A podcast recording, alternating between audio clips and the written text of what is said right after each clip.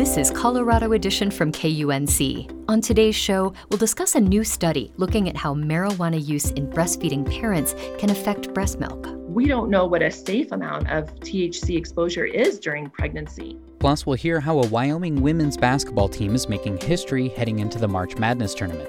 And we'll hear how federal floodplain maps are being updated with new information in Colorado. That and more coming up.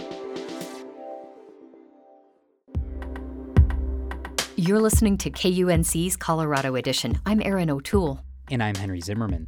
Nearly a decade ago, Colorado and Washington became the first states to legalize recreational marijuana. Since then, 13 more states have followed suit. But years after legalization, Colorado lawmakers are still hammering out details of how the drug can be cultivated, sold, and consumed. Some of those details are up for discussion in Colorado's current legislative session. On Wednesday, the state Senate passed a bill to make it easier for children with complicated medical conditions, such as epilepsy, to get cannabis based medicine while in school. The bill, now headed to the House, would allow school personnel at all Colorado school districts to administer cannabis based medicine to students on school grounds. Under the current law, principals have discretion over whether personnel are allowed to do this. And that's not the only marijuana legislation in the works. Colorado State Representative Yadira Caraveo has proposed a regulatory bill to cap THC content at 15%.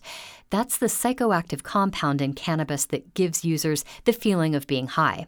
Caraveo has said she selected 15% because some data suggests anything higher than that can affect the developing brain. That data is a part of the growing field of research on how THC impacts our health. And that takes us to our first conversation today about a new study at Children's Hospital Colorado that found THC can stay in breast milk for up to six weeks after marijuana use. Here to discuss the study are two of the doctors who were involved in that research Dr. Erica Wymore and Dr. Maya Bunik. Welcome to Colorado Edition.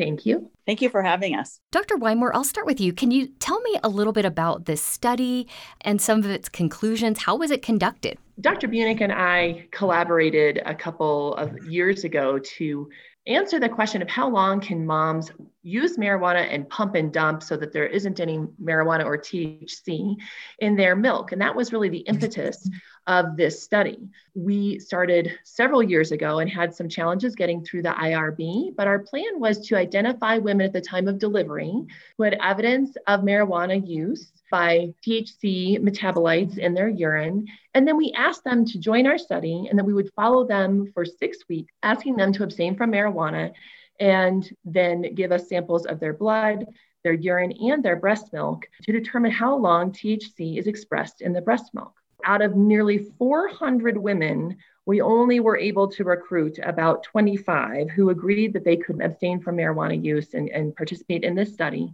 And what we found is among those 25 who we enrolled, less than half of that were able to actually abstain from marijuana for the duration of the study.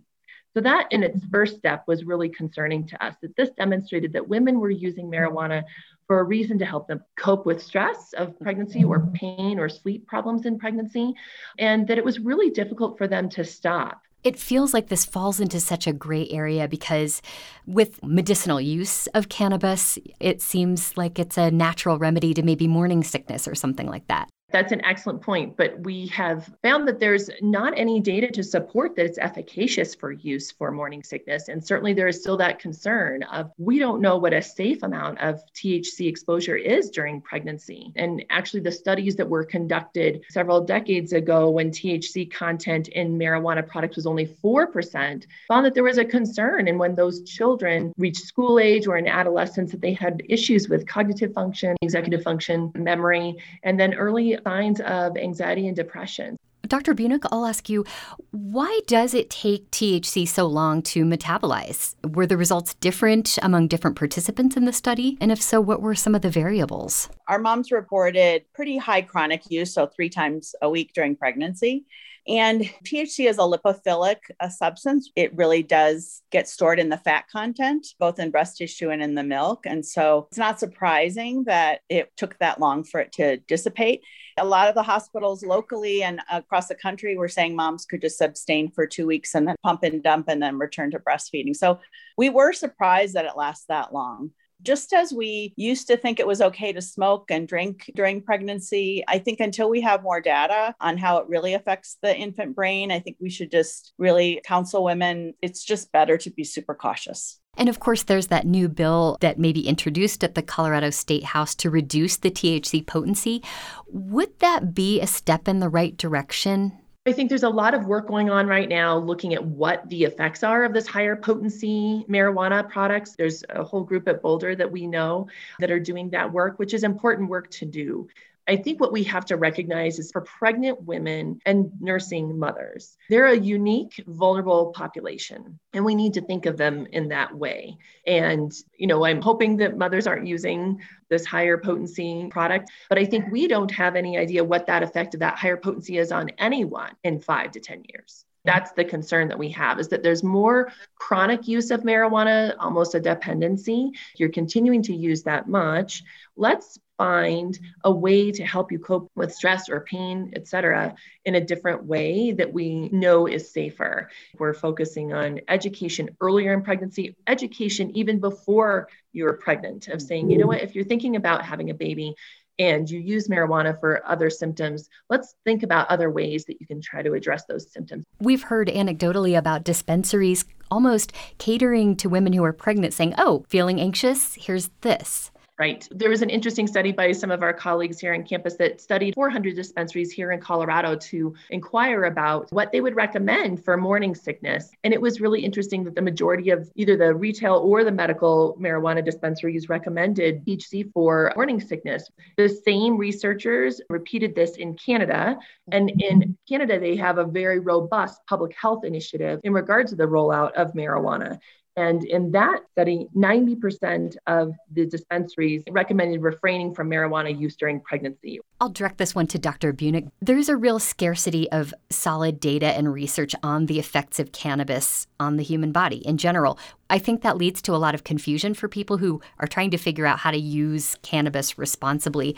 I'm wondering why is there this lack of data and was your own desire to do this study hindered at all? Prior to the legalization of marijuana, it was impossible to get approval to do such studies. In the next three or four years, I suspect we will have much more information and now that there's 31 states that have marijuana legalized in Mexico and Canada, hopefully more research will start to be in place. But there's a lot of protections, and rightfully so. Even in our own IRB, they did not want us testing the babies because if the babies ended up being positive during the course of the study, we would have had to refer them to social services. So we just only tested the mothers. Lastly, for any breastfeeding parents who are listening to this and are just unsure, what advice do you have? When is a safe time for them to use marijuana products? I support a lot of moms with breastfeeding and breastfeeding issues. And we really want babies to have exclusive breast milk for the first six months and up to a year of life. And I think it's a really short time in the whole scheme of things. Just probably a really good idea to use caution, just like we do with other substances, we do with medication. So I would just really encourage moms to find some other methods during this important year of their baby's life and I would concur with Dr. Bunik in regards to recommending breastfeeding. We we know that that nutrition is is best for babies. So really planning for that parenthood, planning for breastfeeding, just like we do when we're planning to have a baby, doing everything we can to, to stay healthy. And, and if you recognize that you have reasons or symptom relief that you're trying to address, maybe talking with your provider about other alternatives. It makes me think how we come up with a birth plan, but maybe not really one after that. You know, Maya and I are both from the pediatric standpoint, and we're seeing these challenges at the time of delivery. So at that point in time, it's really hard to say, you know, wow, you're sleep deprived, you have this new baby, and now we want you to stop using something you've been using reliably throughout pregnancy. We know that one of the biggest challenges that mothers face right now is mental health challenges. So we really need to be very proactive in providing education and identifying women that have questions or concerns or need more support because that's our job. The other thing, anecdotally, when we presented our research in Amsterdam, where marijuana has been legalized for over 25 years, they were curious as to why we had to prove that marijuana was in breast milk in their country, as soon as a mom is pregnant or nursing, they automatically avoid that, and everyone in the family avoids using marijuana during that period of time. They sort of have adopted that as part of their use of marijuana in that country. And so I mean, I think some common sense goes a long way. Dr. Erica Wymore and Dr. Maya Bunik, thank you both so much for sharing your research with us. Thank you Thank for you. having us.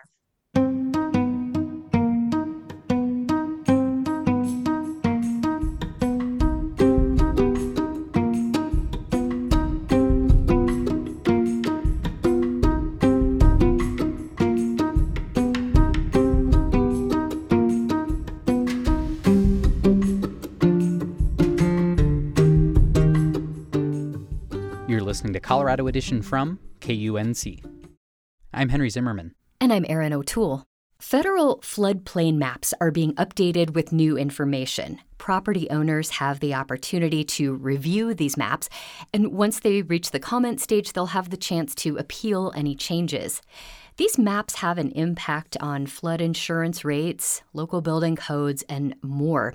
Here to explain a bit more about the process is Ken Amundsen, managing editor of BizWest. Ken, thank you so much for being here. Happy to be here. Let's start with some background on what these maps are used for. Um, is it for potential buyers to, to be aware of any possible flood hazards before they buy? Obviously, there are, are dangers to property owners who develop in areas that are in low lying possible areas that could be flooded.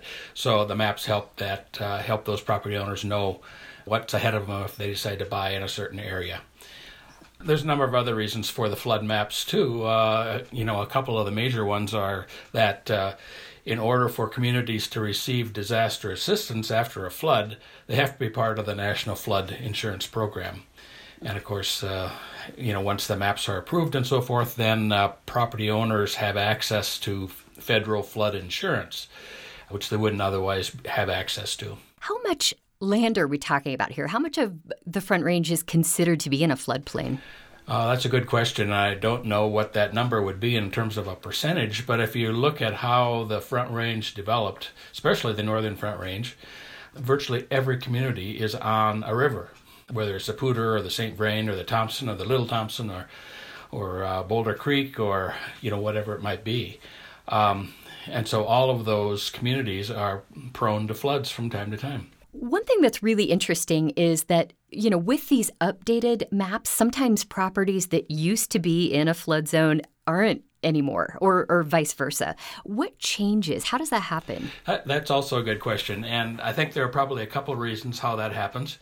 One is that when there is a flood, the, the course of the river changes. You know, if you drive down Highway 287 in northern Colorado, going down uh, Main Street of Longmont, um, you can see that the river, the channel changed where where the river crossed the highway there, and you know that happens all the time with floods. So that's part of it. And uh, secondly, as development happens, sometimes the course of water will change, and so uh, uh, that also will impact whether a, a future flood map includes a particular property. Many of us remember only too well the 2013 floods. They were certainly catastrophic, and I'm wondering if that event had any impact on the remapping process. The, the people who did the, the surveys for the new flood maps say that the that those maps are not predicated on the 2013 floods. Uh, however, it had to be in the back of their minds as they you know were putting things together. But yet there are areas uh, that flooded in 2013 that are not included in the zone. For example, I think out by the Mariana Butte Golf Course there was some flooding, and those areas are not included in the flood map this time around. It sounds like the comment stage will be reached very soon. What should property owners know about the process of reviewing these maps and then possibly appealing any changes? Once they open the door to uh, to a protest of the of the uh, flood maps, uh, property owners will have 90 days to uh, appeal.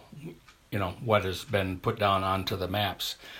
During that 90 day period, uh, their appeals have to be based upon mathematical errors and technical errors, things like that, or um, changes in the property that they can demonstrate um, have taken the property out of the flood zone, for example. You know, a property owner might have put in significant fill in an area that would raise buildings and so forth out of the flood zone. So those types of things um, can be appealed during uh, that 90 day period. And what's the best process for appealing? I'm told that the, uh, the best place to start an appeal would be at your uh, city offices, city engineers' offices. They were the ones who were involved in the process. An outside firm, uh, outside engineering firm, actually did the survey work, but they worked very, very closely with each of the engineering offices for the cities. Ken Amundsen is managing editor of BizWest. You'll find a link to this story, including a link to the preliminary map site at kunc.org. Ken, thank you so much for joining us. You're welcome, Erin.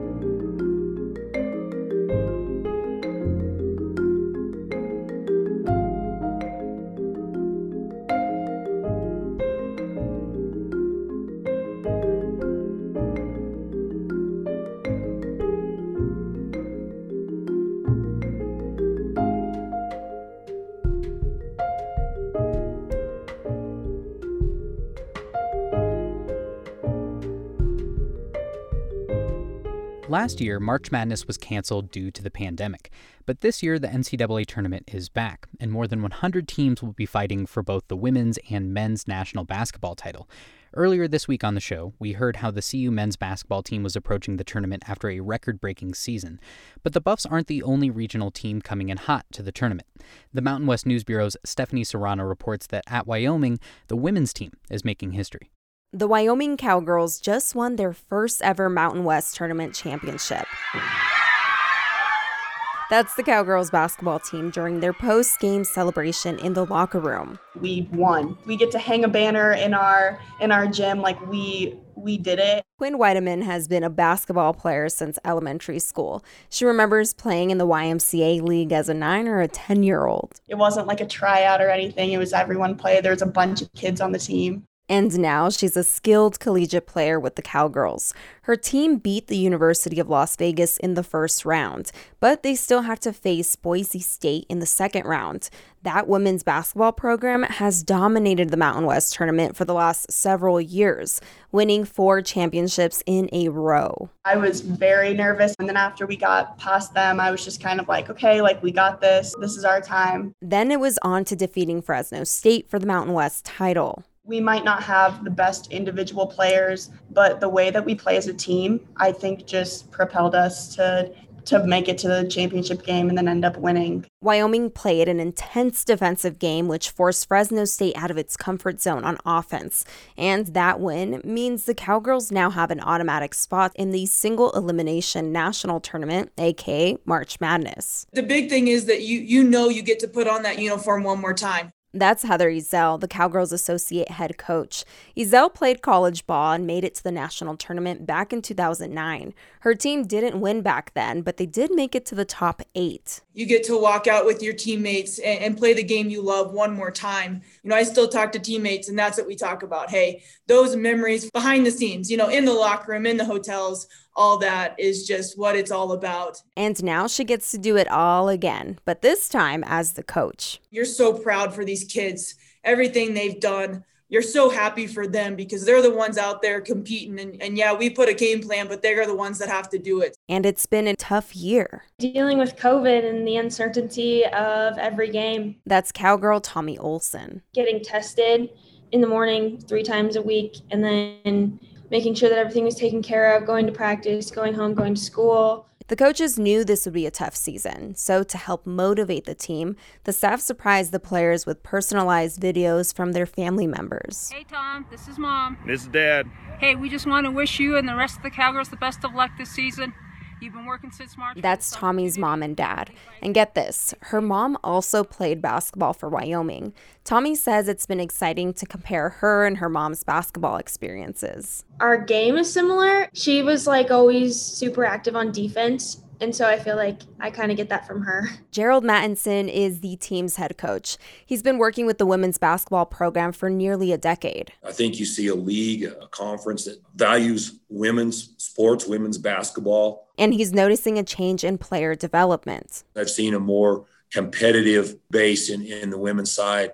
You know, you're starting to see teams who, um, you know, we're allowed 15 scholarships uh, you're you're getting you're getting 15 good players that can compete for positions. He says this is because girls have more options to play in different club leagues now and can refine their skills at a younger age. On Monday, the Cowgirls hosted a watch party to listen to the official national selection show on national TV to see who they're up against. Welcome to the NCAA Women's Selection Special. We've got UCLA taking on Wyoming.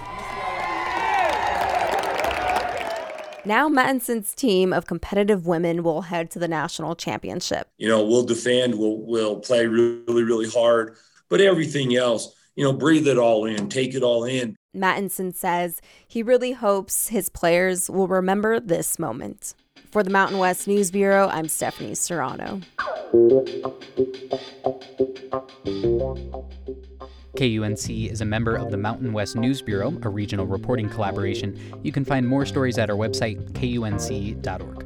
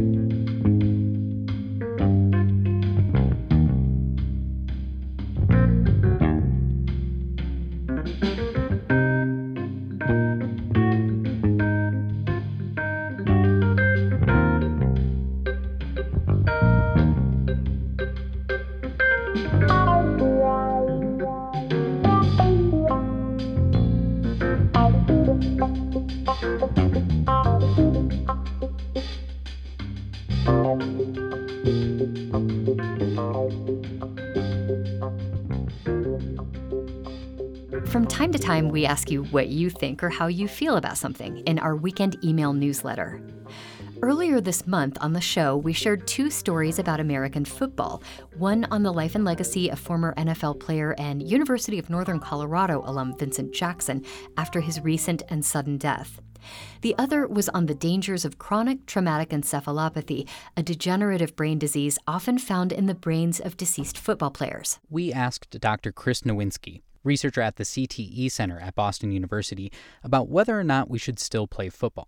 If you are going to choose to get hit in the head, let's make sure that people who are doing it are old enough to understand the risks that they're exposing themselves to. And if they still want to do it at that stage, you know, yeah, they can they can do it, but let's also make that as safe as possible. We also asked you, the listeners, for your thoughts on football safety. At what age is it safe to start playing the game? How can we make it safer? And with all of the dangers to health, is this beloved American sport still worth it? John from Fort Collins said he's heard experts say that athletes should be at least 12 years of age before playing the game. Judy felt there is no, quote, safe age to play, but she says that if the sport must be played, 18 should be the required age, and players should be equipped with motorcycle safe helmets, pads, shin guards, mouthpieces, and neck guards. Ray, on the other hand, suggested the only acceptable safety measure would be switching to flag football and abandoning tackling altogether. Even with these suggestions, most who wrote in agreed that the dangers of significant brain damage make the game as a whole not worth the risks. Barbara wrote in to say that parents should never encourage their children to play football or any sport that can result in frequent head trauma. She suggests that parents should try to keep their kids from watching the sport and get them interested in other things. And while Scott wrote in about his fears that football will remain popular due to financial incentives, Anne is confident that the sport is on its way out the door. She wrote that insurance costs and the risks of litigation will be the catalyst for football's demise. We heard from all these listeners through our weekly newsletter. And if you're not already receiving it, it's easy to sign up at kunc.org. Just log on and look for the graphic that says Colorado Email Edition, put in your email address, and you're set.